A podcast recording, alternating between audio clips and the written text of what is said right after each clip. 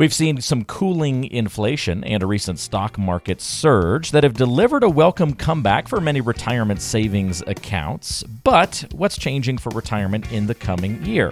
Spoiler alert, inflation adjustments and the phase-in of the Retirement Law Secure Act 2.0 that was signed by President Joe Biden at the end of 2022 will have some major ramifications. On today's episode, we're going to give you a snapshot of what's ahead for the rest of the year for retirees in 2024. Don't miss it. It's an important episode on the way on today's edition of Your Retirement Elevated.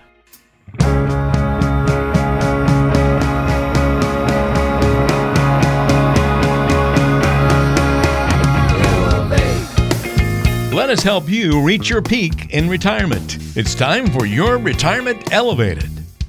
Welcome back to another edition of Your Retirement Elevated. Walter Storholt here alongside Scott Dugan, co-founder, managing partner of Elevated Retirement Group, based in Kansas City but serving clients all across the country with more than 22 years of experience. Scott, good to be with you again this week. Ready to talk some changes? Absolutely. Things that are, as we look ahead, we thought we want to give a good checklist of things that we need to be on the lookout for. Now, obviously, if you're working with us and our advisory team, we're on top of these things. We'll be guiding you through. But we want to give, in this podcast, a good list of things. So if you're a kind of do-it-yourselfer, maybe you came to one of our Retirement Elevated classes and you've been listening to the podcast for years, want to give you value and kind of give you the heads up on, hey, here's what we're looking at going into 2024. So here is a snapshot of some of the top items that we want to pay attention to. So the first thing, potential tax bill on Social Security benefits. So a potentially new concern for retirees' budgets when tax time for 2023 rolls around in April is taxes. And if you think about what happened in 2023, there was a pretty big high cost of living allowance of 8.7% in 2023. Now, we expect more beneficiaries to become liable for federal income taxes on their Social Security benefits for the first time this year, and so in 2024. And so this big jump in benefits may actually push people high enough up on their 1040 where some of their benefits are going to be taxed for the first time in a long time. So that could be what I was saying. So, because right now, about 40% of the people who get Social Security benefits must pay federal income taxes on their benefits. And that's what Social Security Administration puts those details out. So if you file a federal tax return as an individual and your combined income from all sources, including your Social Security benefit, is between $25,000 and $34,000, you may have to pay income tax on up to 50% of your benefit. Now, if your income exceeds more than $34,000, up to 85% of your benefit may be taxable at your ordinary income rates. Now, for joint filers, if you and your spouse have a combined income between $32,000 and $44,000, you may have to pay income tax on up to 50% of your benefit. If it's more than $44,000, up to 85% of your benefit may be taxable. So single versus married filing jointly, it's that threshold of, hey, 50% of your benefit's going to show up and be taxable at ordinary income rates, or 85% of it is going to show up and be taxable. And so that's one to watch out for. It's going to nip some people that aren't used to that. Yeah. Now, candidly, the families that we are taking care of and have, are fortunate to take care of and assist, they're already paying taxes on Social Security. We're just trying to mitigate as much as possible. Now, there are going to be changes to retirement account rules.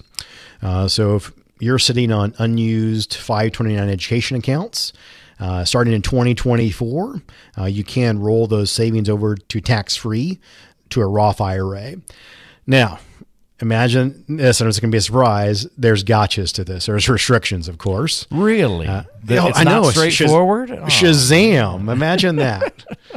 So the restrictions, there's a $35,000 lifetime cap, and rollover amounts cannot exceed the annual contribution limit for Roth IRAs. So if you're under 50 and have $35,000 in unused 529 assets, you could roll over $7,000 per year.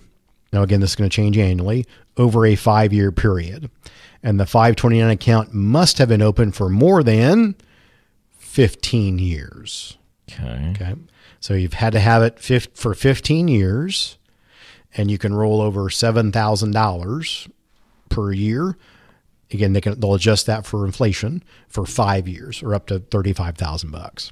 So for 2024 and later years, designated Roth accounts in a 401(k) or a 403(b) plan, they're no longer subject to required minimum distributions. And so this minimum amount you must withdraw from retirement accounts each year is actually when, obviously, you turn 73, which we'll talk about that later in the podcast. So again, a change, Roth accounts and 401(k)s, Roth accounts and 403(b)s, no required minimum distributions when you hit 73. Okay. Now, generally speaking, if you participate in an employer-provided retirement plan, you can delay taking your RMD until the year you retire. So, hey, you're 75, you're working, and you're still contributing to your 401(k), you don't have to take RMDs. Okay, so that's a nice little perk. Now, here's the downside of it. You got to continue to work. That's your that's higher. So there, it's small a little caveat right there. Yeah. Small little caveat, yes. Now, from a Social Security standpoint, we had an 8.7% increase last year. It's more modest. It's going to be 3.2% this year, cost of living adjustment. That's going to average about $59 a month on average. So I think the average benefit is $1,848. That's going to bump it to $1,907 starting this month. That's going to affect about 70 million retired senior citizens and disabled workers. So that's going to bump up their income a little bit. Okay. So the other thing we want to look at is higher Medicare expenses. So the higher cost for Medicare may use up a chunk of that COLA bump. So the standard monthly Part B rate is rising from $164.90 to $174.70. So that's taking about $10 a month off the cost of living gain. So what did we say the average gain was? $59. But $10 is going to go back towards Medicare Part B. All right. So much mental math going on here. The interdeductible for all Medicare Part B beneficiaries will be $240 in 2024. That's going to be a $14 increase from $226. So again, depending on where you fall on that, obviously you're all going to feel an effect on your Part B. Part D is also, there are going to be some few changes. So overall, average monthly premiums for Part D will be substantially higher in 2024. The national average monthly Part D is projected to increase by 21%. That's about $48 up from $40. So again, 40 to 48 may not seem like a big deal, but it is a 21% increase. So that is, in percentage, that's pretty good size. Again, beginning next year under the new law, the Inflation Reduction Act, there can be no more than a 6% annual jump in Part D premiums. And so they're taking advantage of no cap this year of 21, but it'll be capped at 6% next year.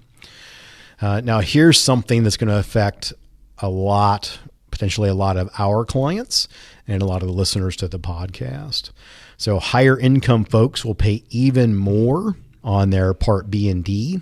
So if you earn more than $103,000 as an individual or more than $206,000 as a joint filer, you'll pay an extra amount ranging from $12.90 to $81 per month in 2024. Ooh, that's pretty significant. So, and that's Part D. So that's basically up from $12.20 to $76.40 for Part D.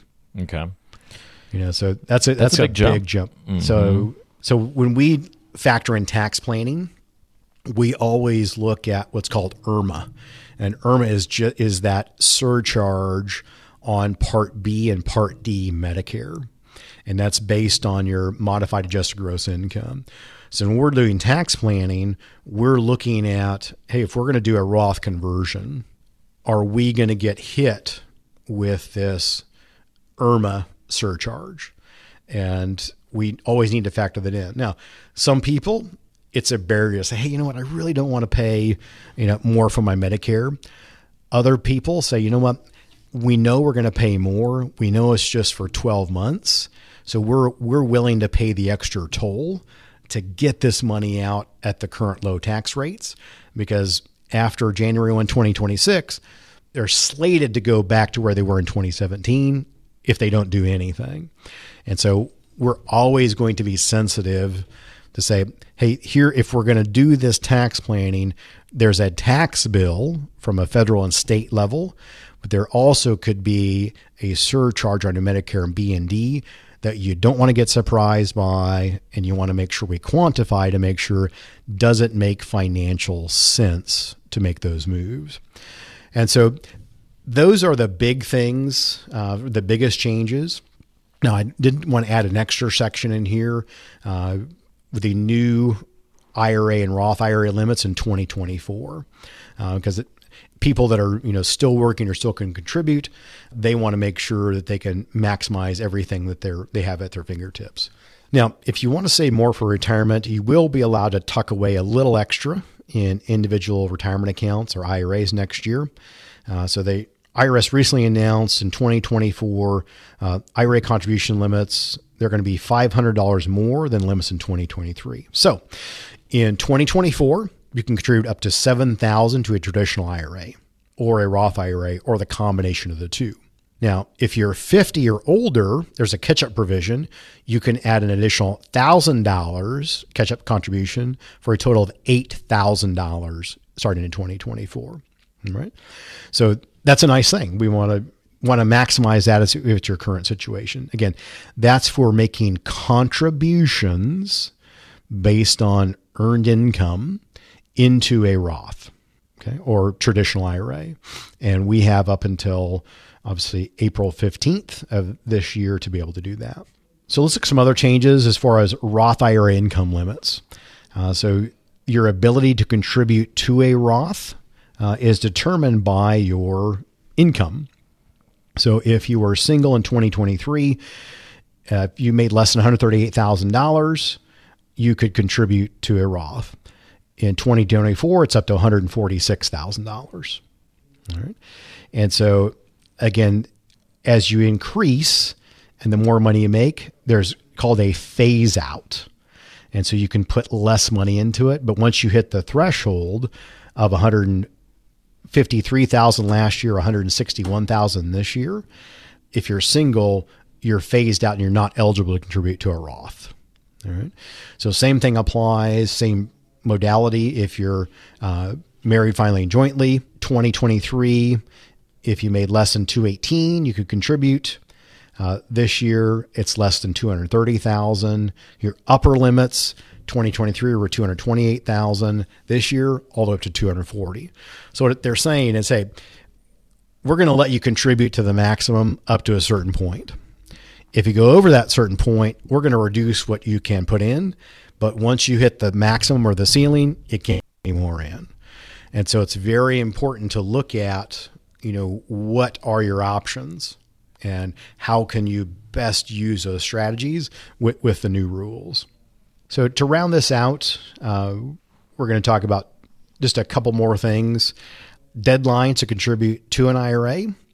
And so this is for both traditional and Roth IRAs. You have until tax day to fund your accounts for the tax year.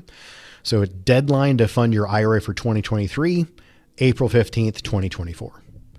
Deadline to fund your IRA for 2024, April 15th, 2025. This is one of the rare times where you can do tax planning after 12/31. Almost everything else has to happen before the end of the year. Now, filing a tax extension doesn't buy you extra time to fund your IRA. Okay, so it's there. Even if you file an extension, it doesn't extend that time out. It's April 15th for the prior year. Now let's talk about RMDs in 2024. We're going to talk a lot more about this in our client communications, newsletters. Been some changes. The ever-shifting dates of RMDs. Ever-shifting right? dates, yes. So there's some retirement accounts that are subject to required minimum distributions, or RMDs for short. These are mandatory distributions that once the account holder reaches a specified age, they've got to start taking money out. Now, there are no RMDs for Roth IRAs, but RMDs are required for traditional IRAs. And we talked about Secure Act 2.0. It's passed late 2022. It raised the RMD age from 72 to 73. So listen closely. Here's when you're going to need to take RMDs under the new law. All right. So if you turn 73 in 2023, the old rules apply. That means your first RMD was due on April 1st, 2023. Your second RMD is due by December 31st, 2023. So if you delayed, you had to take, if you didn't take it out, you'd had to take two in 2023. Now, if you turned 73 in 2024, the new rule applies. You don't need to take an RMD in 2024. Your first RMD is due in April 1st of 2025. But listen carefully. You can delay it until 2025 and say, hey, I'm not going to take one in 2024. I'm going to take it next year. Because what you also have to take in 2025, the RMD for 2025. Mm. So you'd be doubling up. Double whammy. Yeah, double whammy. Now, I think that's an official term, the double whammy. I think that it is very RMD. Official. That's very official. So in my career, I have delayed RMDs to the next year 3 times that I can think of. And all of those instances where someone was, they were working or they had deferred compensation. And so let's say that this year, 2024, their last deferred compensation payment was paid. But and let's say it was $150,000. But in 2025, no more deferred comp. Well, if the RMD is the amount, even if we double it, it may make sense to push 2024's RMD to 2025 and double up in 2025 because they have a smaller tax impact. So it goes to show you that financial planning can't happen in a vacuum. It's not just about investments, the rate of return. It's we need to have a solid income plan in conjunction with a solid tax plan, because in those 3 cases that we were talking about, most people, when they're working with a financial advisor or stockbroker, they're not having those tax discussions. They're not looking at a 1040 proactively. They don't have a 37-point checklist that they go through on every tax return they review. We have, because we've been doing this for years and years and years. When we sit down, we do have a 37-point checklist that our team goes through to verify certain parts of the tax return. And we take that data, we put it in our system, we do run projections. We look a forward-looking tax projection to see where are you headed, and more importantly, what are your opportunities, what are your obstacles that are ahead? And more importantly, how do we navigate those? So an example of required minimum distributions, for most people, it's going to make sense to take age 73, take your first one this year, and then just take it year by year going forward. But there's a group of you that it may make sense to delay, double up next year because it's in your best interest from a tax perspective. And the only way to do that is to collect a tax return, thoroughly analyze it, chart a course going forward to make sure where we headed and what opportunities are ahead that we need to take advantage of. So many little moving parts change every year, Scott. We could probably go back to the beginning of each year that we've done this podcast and find a similar episode where, all right, here's the 72 little tweaks that have occurred in the tax rules, the changes and the increases in this amount and that amount. And I know that can be daunting for people to keep up with on their own, but you guys are keeping up with it for all of your clients, and that makes it easy to implement for folks that work with you on a regular basis and anyone who might be new to working with the Elevated Retirement Group team. And so if you have not been through a full financial plan and retirement planning process yet, now might be a great time to do that, to start the year. And one, take advantage of some of these changes that are going on, or at least make sure that some of these changes don't bite you too badly and that you are maximizing all of your opportunities. Very easy to get in touch, set up that time to visit, to talk about how these changes could impact you. All you have to do is call 913-393-4724 to start with a simple conversation. You don't have to have all your statements pulled together and all that good stuff quite yet. Just begin talking about some of your goals, some of the things that are bothering you about your finances, or, hey, I just don't know the questions I need to be asking right now. That's a great place to start for a lot of people And Scott and the team can help you figure all of that out. You can also go to listentoscott.com for past episodes and more information as well. Contact info for Scott in the description of today's show. Scott, thanks for the great breakdown today on all these different moving parts in 2024. Going to be a great year, and appreciate you helping us out on the podcast as always. And have a good couple of weeks, and we'll talk soon. Looking forward to it. Thanks, Walter. You got it.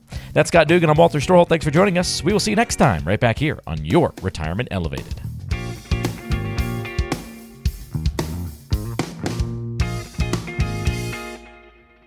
Investment advisory services offered through Elevated Capital Advisors LLC, an SEC-registered investment advisor.